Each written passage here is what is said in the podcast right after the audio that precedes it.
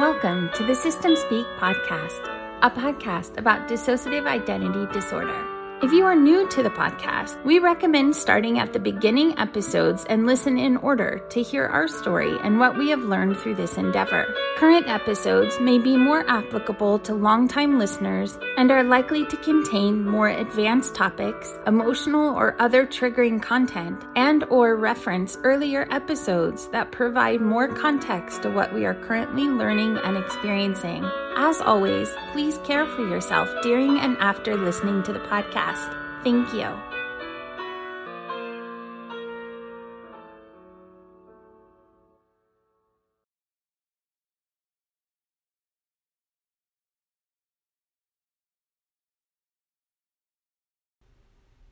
I have this homework from group. It's about self help skills or ways to take care of myself when I'm having big feelings or being anxious or afraid. I think if I understand from group that it's the same as what my therapist is teaching me about now time.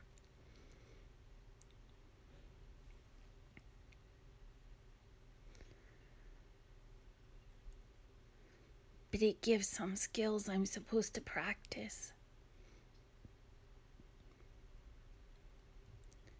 And they seem like simple things. But they can be a lot harder than it seems. The first one is grounding. It says, when I feel unreal or anxious or nervous or frightened,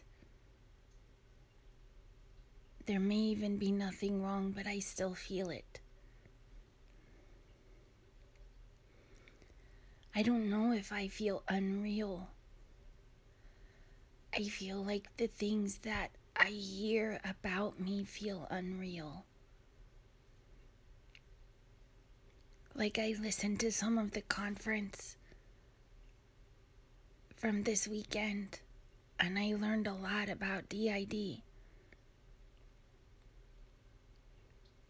But hearing that one of me, that one of us inside out, I don't know how to say it, the part that did the podcast or that did this session on DID, I that feels unreal to me.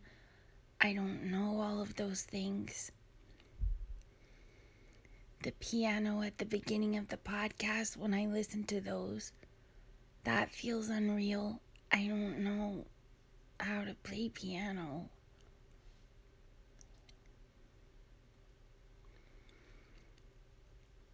things my husband talks about or the children say we did. I would be too scared to do those things. I don't know who's having those adventures or how that can be fun to them and it's not for me. That feels unreal.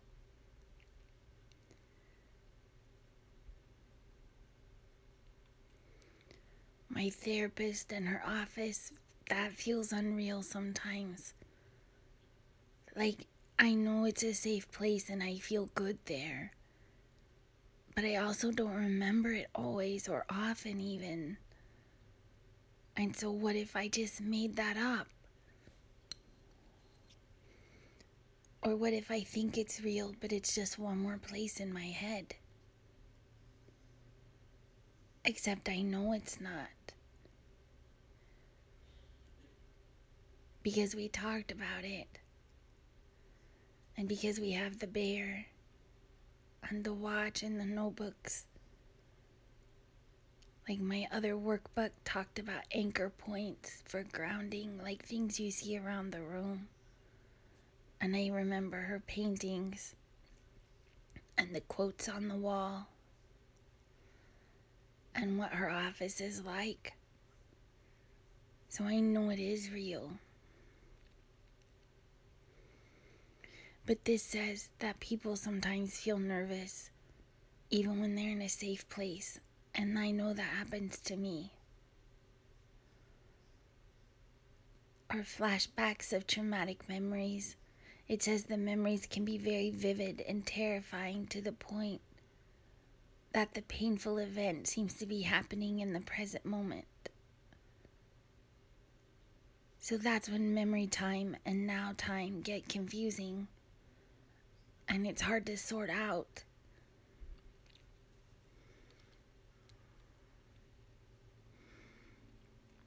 And it says when that happens,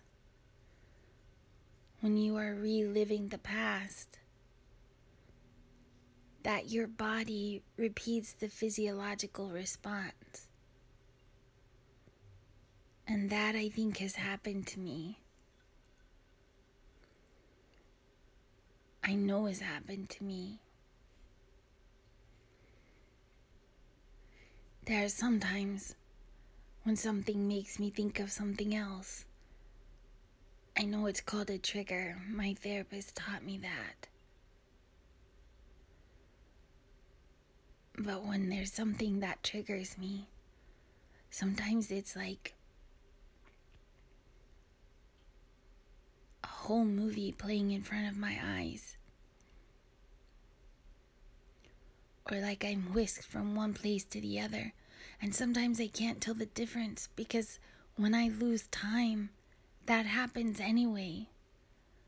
So I don't know how to show up in different places and know if it's a memory time or a now time. My therapist says if she and Nathan are there, it's now time. If my parents are there, it's memory time. So that helps, but sometimes it's hard to remember. This says, and sometimes when it happens, I have pains or different things that hurt me and I don't know why. Or I can't remember what happened that I'm thinking of, but I feel it and it hurts. This says to stay in the present, like in now time. That you have to remember it's safe now. That's why my therapist taught me now time is safe.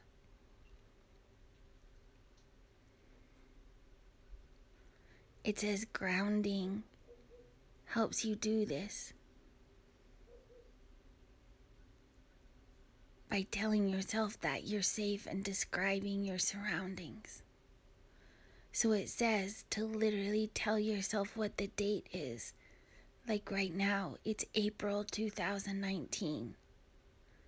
And how old you are, and where you are, and what time it is. It says to say that no one can hurt me now. I'm safe and I'm capable of protecting myself. No one can hurt me now. I'm safe and capable of protecting myself. I think I want to write that down in the notebook. No one can hurt me now. I am safe and I am capable of protecting myself. It says also to name three things you can see, and things you can hear, and things you can feel.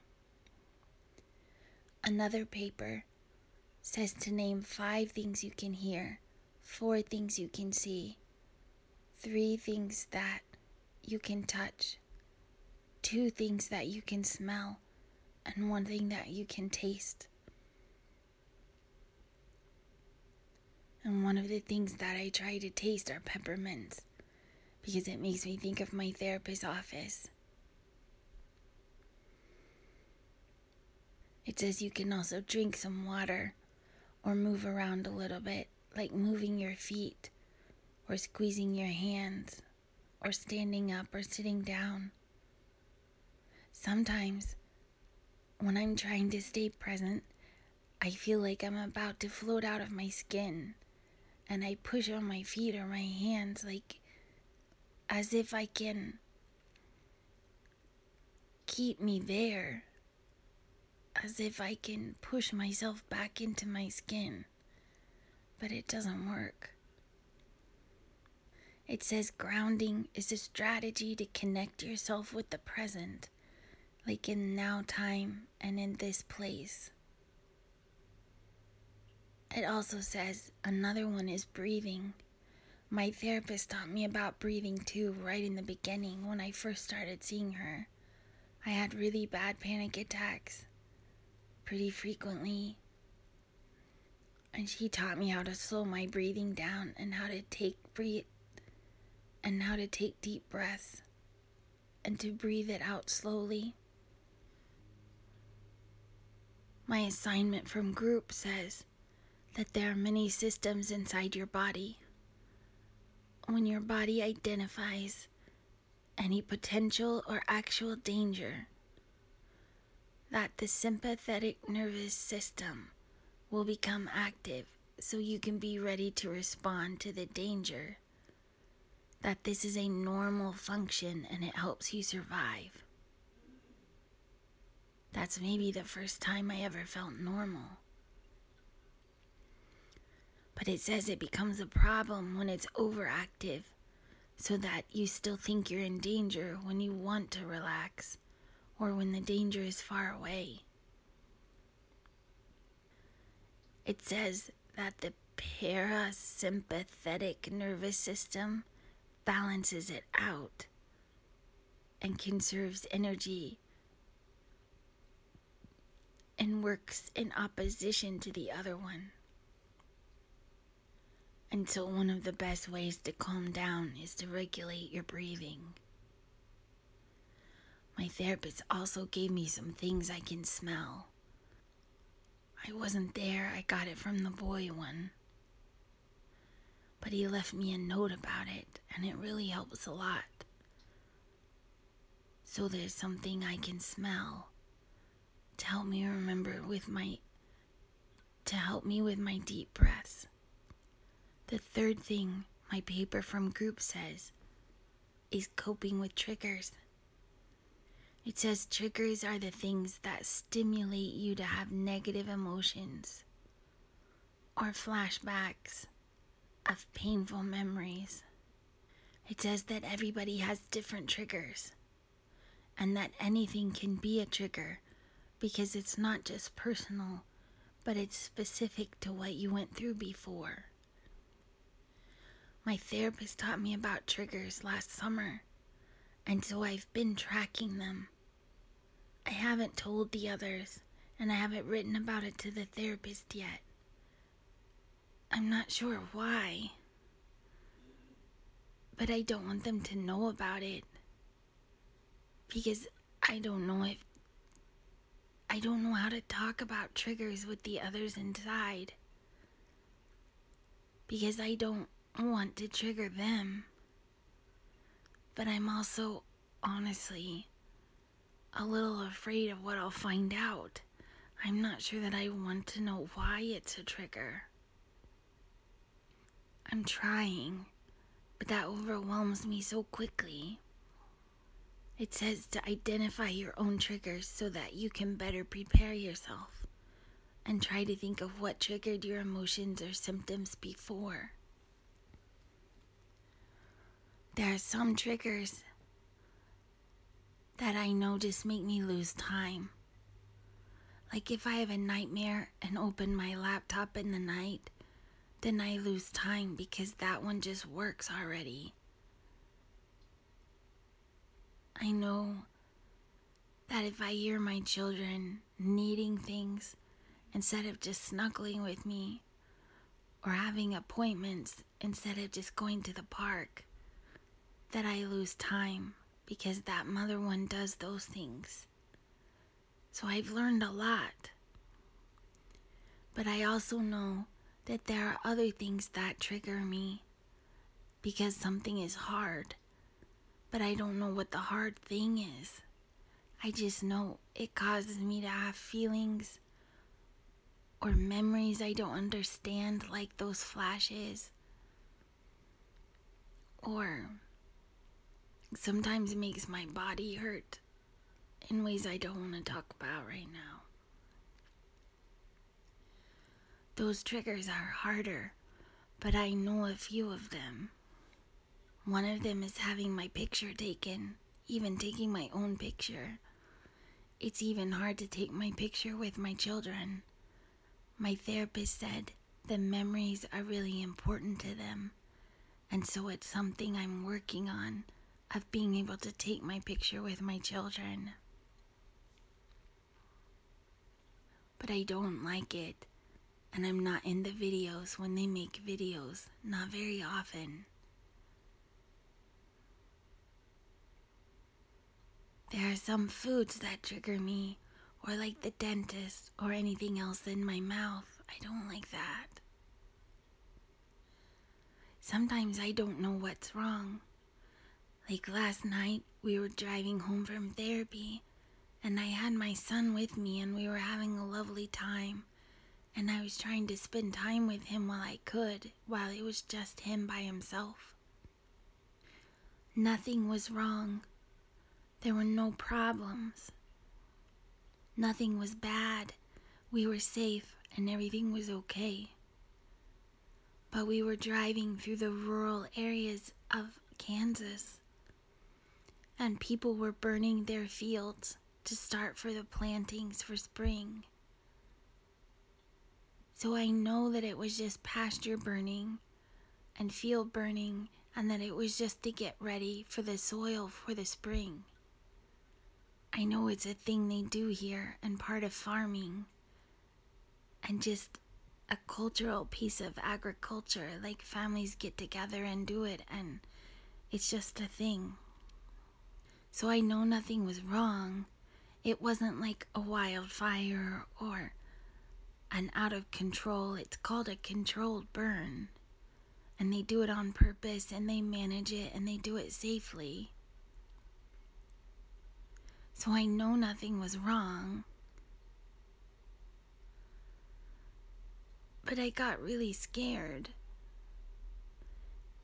And there was something that made me think of something, and while I was trying to drive, I kept seeing something else. And I don't want to talk about it right now, but the things that I saw and the things that I felt were really terrible.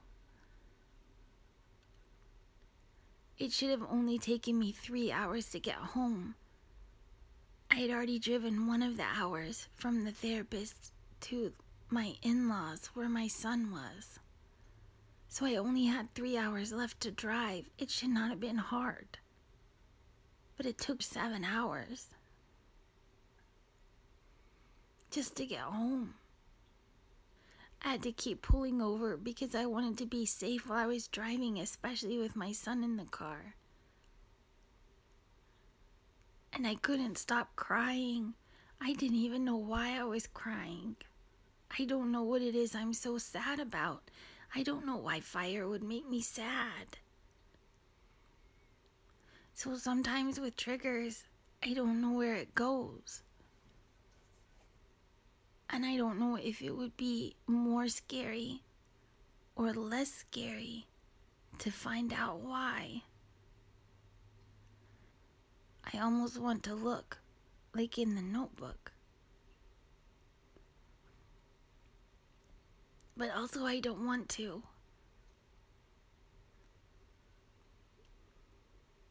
This says some triggers cannot be avoided like feelings inside or memories that come up. And so you can use grounding or breathing to cope with that. Like one time, I was going into therapy and there were a bunch of men standing by the elevator, and I couldn't get around them or through them to get to the elevator to get up to my therapist. And I almost missed therapy that day because it was just so scary and it was just so triggering. But also at the same time, I knew in my head nothing was wrong. Those men were working on moving somebody's office or something. And they were very polite and respectful. They didn't do anything wrong. But I just couldn't handle it. So sometimes I don't know how to cope with triggers. Because not everything you can avoid, and not everything you can hide from. Not if you want to get better. I want to be better. I want to be stronger. I want to know how to handle these things. So I have got to learn. So I have to learn how to practice these grounding things and these breathing things. The fourth thing my paper from group says is relaxation exercises. It says some of the breathing things I have already learned about count. But you can also do a body scan, like from your head to your foot, very slowly, focusing on concentrating on each small part of your body step by step, being mindful and focused, and noticing your feelings. It says when you do this, not to try to change anything just accept everything as it is. That's really hard. I think there's something important there that I'm learning to practice anyway and need to learn to practice. Like it's taking me two years, three years just to accept about the others inside and that I can't change it and ignoring it doesn't make it go away. And trying to change them or ignore them usually makes things worse. So maybe it's the same in myself too. Instead of trying to feel my instead of trying to change my feelings, to just be present with them. But that's really hard when your feelings are really scary. It also talks about progressive muscle relaxation, tightening and loosening one set of muscles at a time and going through your body one way or the other, or yoga, or going for a walk, or listening to music. Those I'm getting better at. I have a really long walk. I go for a really long walk almost every day now, which is also helping me feel better, like better than I've been since cancer. So I think that's a good one, and I'm trying to walk.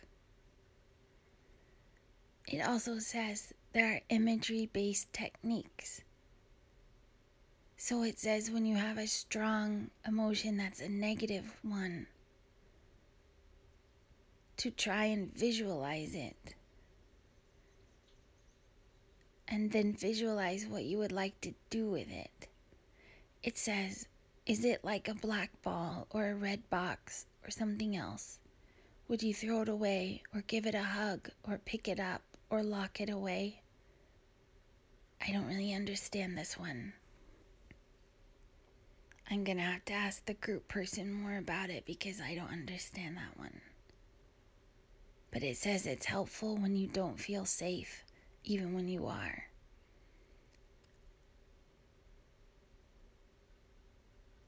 And it says you can also do a different thing of when you know that you're really safe, you just don't feel safe.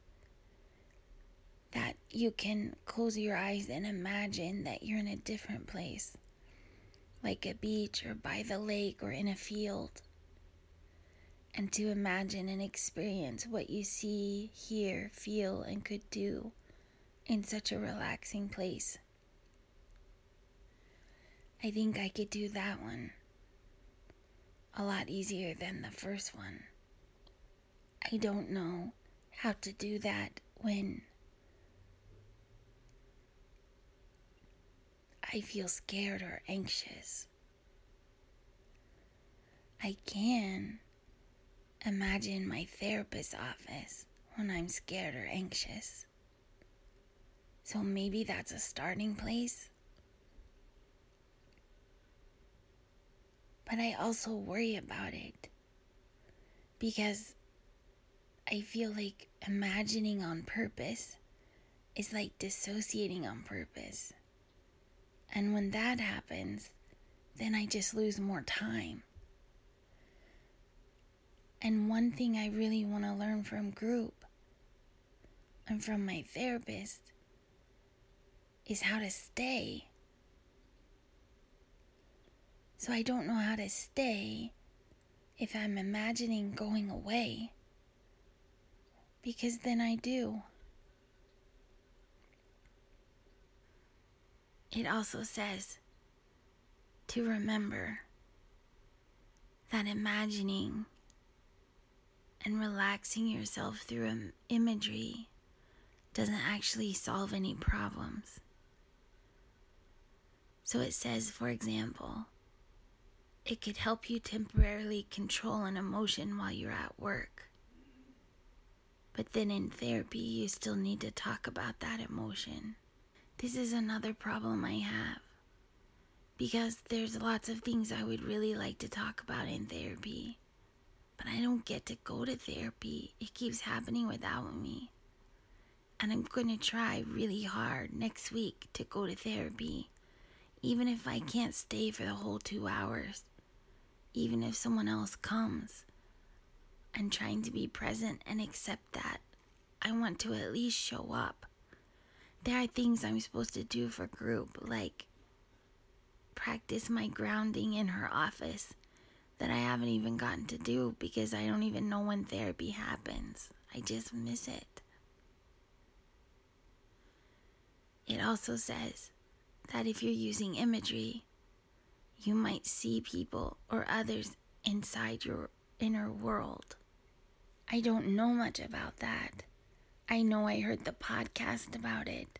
And so, because of the podcast and because of the notebook, I know about the attic and some other things. And the house that the husband says is where I lived when I was little. I don't remember it.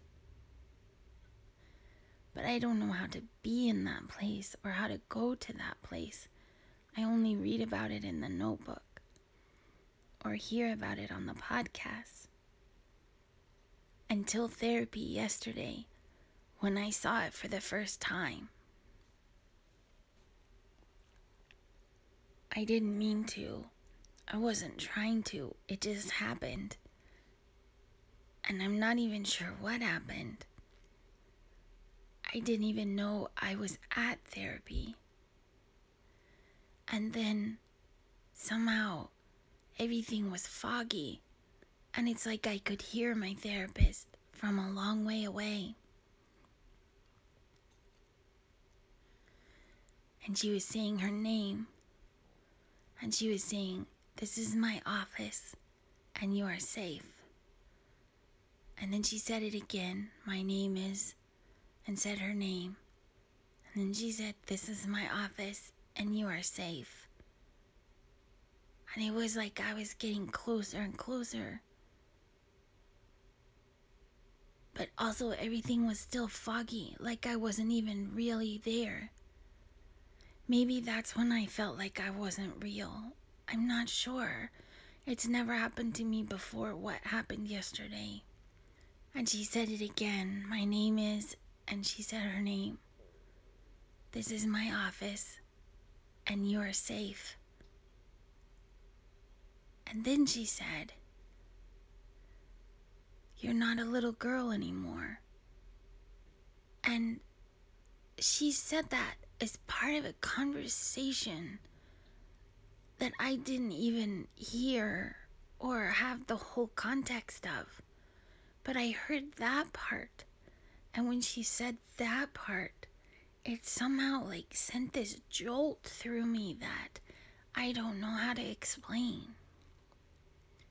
But it was visceral. I felt it in my physical body, even though I at the same time did not feel like I was in my physical body. I know it sounds crazy. I don't know how else to explain it. But in that moment, it was like as fast as you could snap your fingers, all of the fog disappeared. Except then, when I woke up there, I wasn't in the therapist's office, I was standing in the attic. And it was like I saw it for the first time. And I saw the children there, and Molly there. And I knew who they were, even though I didn't speak to them and they didn't speak. And it was all just an instant, just less than a second, only a moment. And directly across from me, in a chest, under the window, when she said, You're not a little girl anymore. The lock that was on this chest broke off and fell to the floor. Like it crashed to the floor. I felt it hit the floor. I saw it hit the floor. I heard it sit. I heard it hit the floor. It was to me in that moment as real as holding my phone in my hand, as the computer, as my bed, as anything in the therapist's office, as real as anything I could touch. As if I was really in this place that I thought was not really a real place. And all of this happened in just a split second and only a moment, but it felt like hours and days. And when she said that, you're not a little girl anymore. The top of the chest, like a cedar chest, the top of the chest opened, and this little girl stood up. And when she said, You're not a little girl anymore, that girl in the attic looked right into me like I could feel her eyes into me looked directly, like through me almost. But she repeated what the therapist said, but changed the pronoun for herself and said, I'm not a little girl anymore. And when she said that, it was like the room spun around. And I don't know what happened. I don't know how it happened but my perspective entirely changed so that then I was standing in the chest, looking back where I had been standing, where the little girl was now, like we switched places. I can't even explain it. And then, just as fast, like another snap of the fingers, and no one was actually snapping fingers. I just mean that fast I was waking up in my car and therapy was already over. And I don't even know how to explain that or what to do with that. And from what I read in the notebook, that's not even what we talked about. So I don't even know when that happened or how to place it with what it means or give it any context or know what else she was saying, the therapist was saying, or I was, I don't, I, I don't know what it means. But it doesn't feel scary. It feels profound. It feels like a breakthrough. It feels like a connection or something. It feels like progress. It feels good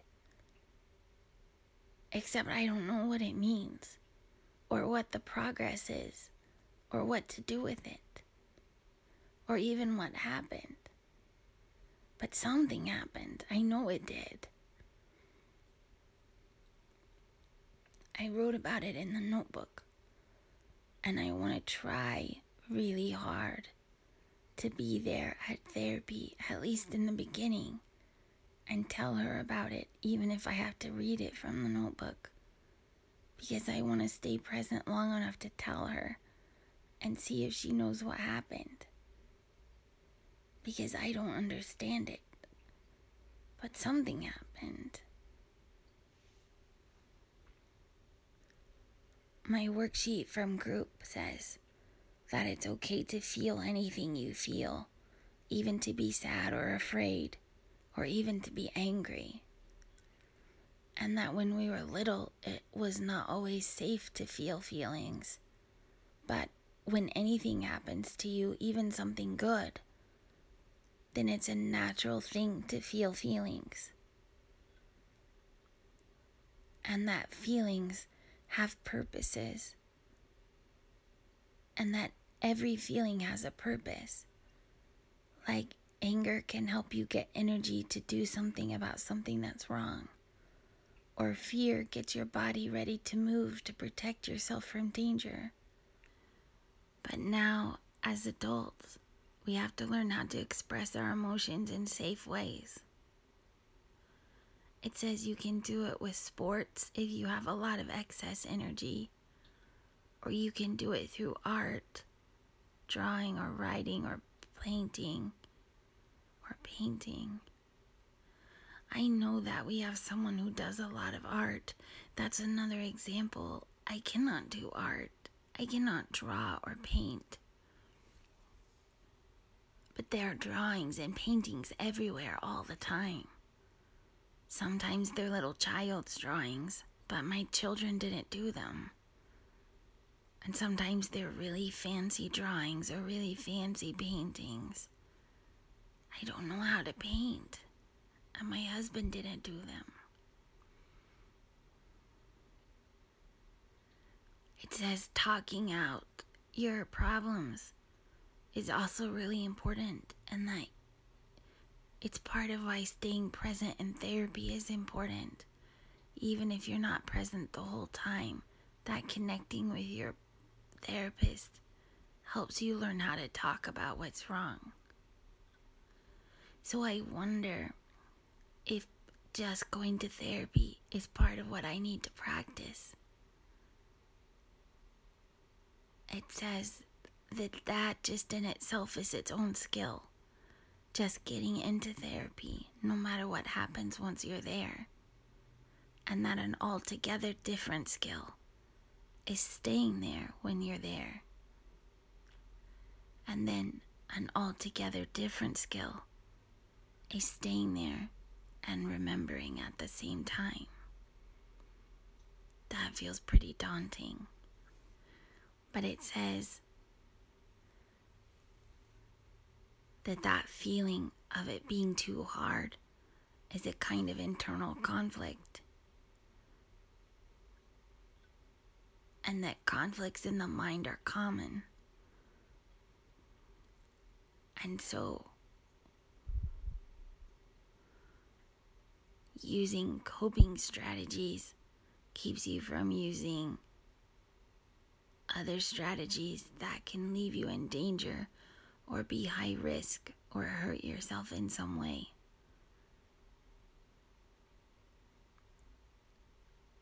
And so it gives alternative strategies for staying safe and staying grounded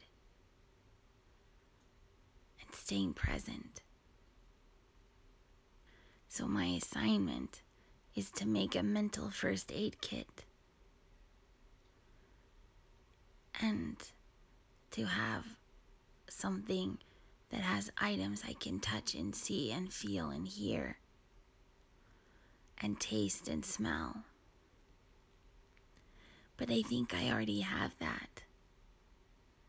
We have our pen bag, the bag of markers and crayons and pens and pencils that we used to write in the notebooks for therapy. and there's little toys in there little bunnies and ponies. And someone really likes Winnie the Pooh. And so there's already little things in there. And I have cello music on my phone. And peppermints to taste. this oil to breathe that my therapist gave me. So I guess I just keep trying. But this week, what I really want to try is just to go to therapy. And so I wrote my script. It says at the top of the assignment for group. And so I wrote mine, and it says this Now time is safe. Now time is safe. Memory time cannot change now time.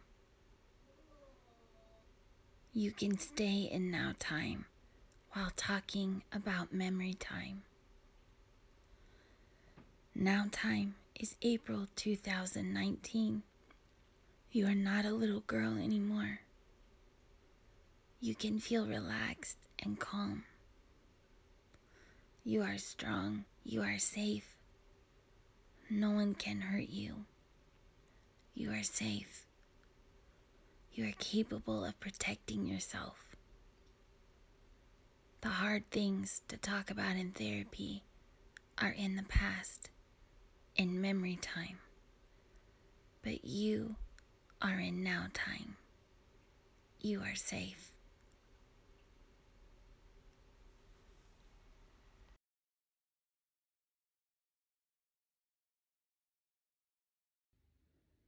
Thank you for listening. Your support of the podcast, the workbooks, and the community means so much to us as we try to create something together that's never been done before. Not like this. Connection brings healing, and you can join us on the community at www.systemspeakcommunity.com. We'll see you there.